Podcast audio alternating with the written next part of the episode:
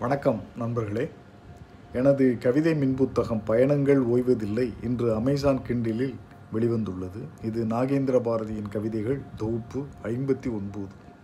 இயற்கையும் வாழ்க்கையும் நடத்தும் ஓயாத பயணங்களின் பிரதிபலிப்பாக சில கவிதைகள் இதில் அமைந்திருப்பதால் இதற்கு பயணங்கள் ஓய்வதில்லை என்று பெயரிட்டுள்ளேன். இதிலிருந்து ஒரு கவிதை. மரத்தின் பயணம். மொட்டாக இருந்து பூவாக விரிந்த பயணம் மலருக்கு. பச்சையாயிருந்து பழுப்பாய் மாறிய பயணம் இலைக்கு. வலுவாய் இருந்து வளைந்து விழுந்த பயணம் கிழக்கி. இத்தனை பயணம் தனக்குள் நடந்தும் இருந்த இடத்தில் மரம். இது போன்ற பல கவிதைகள் இதில் உள்ளன. நீங்கள் படிக்க விரும்பினால் அமேசான் சைட்டுக்கு சென்று Nagendra Bharathi N A G E N D R A B H A R A D H I என்று டைப் செய்தால் கிடைக்கும் எனது கவிதை முன்புத்தகங்களை படித்து மகிழுங்கள். நன்றி வணக்கம்.